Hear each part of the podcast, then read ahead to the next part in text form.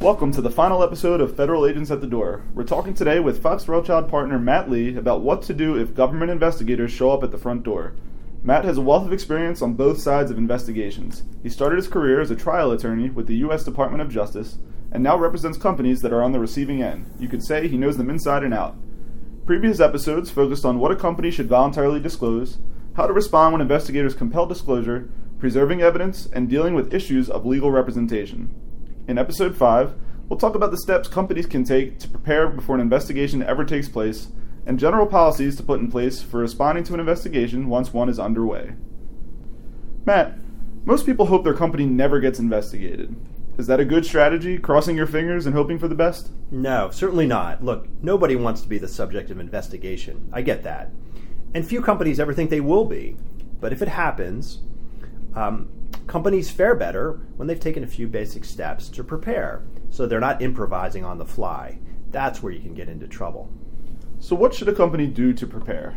The most important thing, I think, is for a company to have a set of guidelines um, for responding to an investigation that you can turn to when and if you find yourself in that position. This is its written policy. I've talked about that many times over the course of my, my remarks.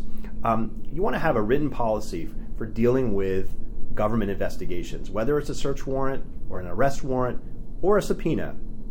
It's also important to train your employees on how to respond if law enforcement agents arrive at your place of business, or even if they show up, show up at your employees' homes looking for information. We've covered that in earlier episodes. That's your first line of defense.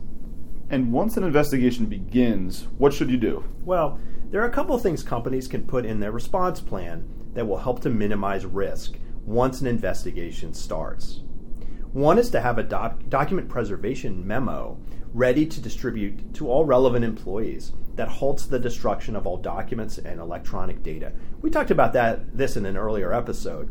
It's critical to preserve um, all evidence that's relevant to the investigation. If you don't, you risk uh, subjecting yourself and your company to a charge of obstruction of justice, and that's something you want to avoid at all at all costs. How about responding to investigators' data requests? Yeah, so when an investigating agency requests documents or issues a subpoena, you want to communicate with that agency and document the scope and the meaning of the requests. You don't want to assume anything. Then, before you begin searching for responsive documents, whether they're in hard copy form or electronic, um, you often want to seek out, the, seek out the law enforcement's approval if you're going to be using search terms or search protocols. Want to make sure this is all worked out in advance. So there's no there's no um, uh, misperception on the part of law enforcement as to the scope of your search or the type of documents you've been you've been looking for. You also want to thoroughly document all of your compliance efforts. I think it's a good idea to, to, to keep it in writing, to write file memos about how you've searched for documents, whether they're hard copy or electronic, so that there is a contemporaneous record of what your company has done um, to try to comply with all these requests from government uh, investigators, whether they're informal requests for documents or they're a formal request for documents in the form of a subpoena. How about in dealing with employees? Any advice there? Certainly, there's at least two important pieces of advice um, to keep in mind.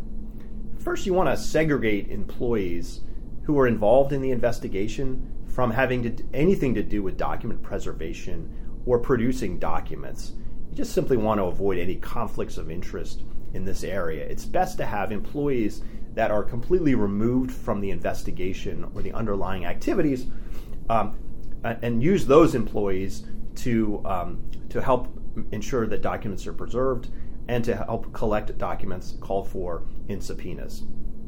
Second, when you're conducting witness interviews, and we've talked about this in an earlier episode, but when you're, you're interviewing company employees who are witnesses, you don't want to do anything that could be construed as coaching them, that could influence a witness's statement. You simply want to understand the facts from these employees, ask them open ended questions, and understand um, what they know. Anything else to consider? Generally, when talking to investigators, you want to avoid making blanket statements.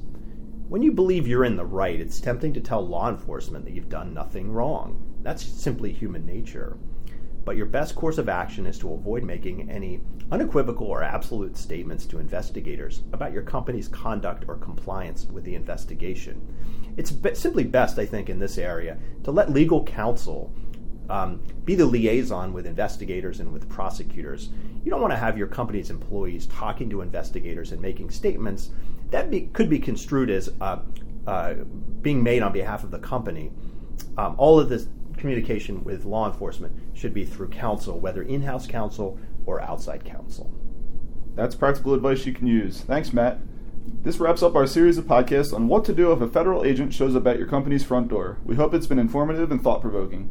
Have specific questions about responding to federal investigators? Matt can be reached at Fox Rothschild's Philadelphia office at 215 299 2765 or via email at mlee at foxrothschild.com. That's M L E E at foxrothschild.com.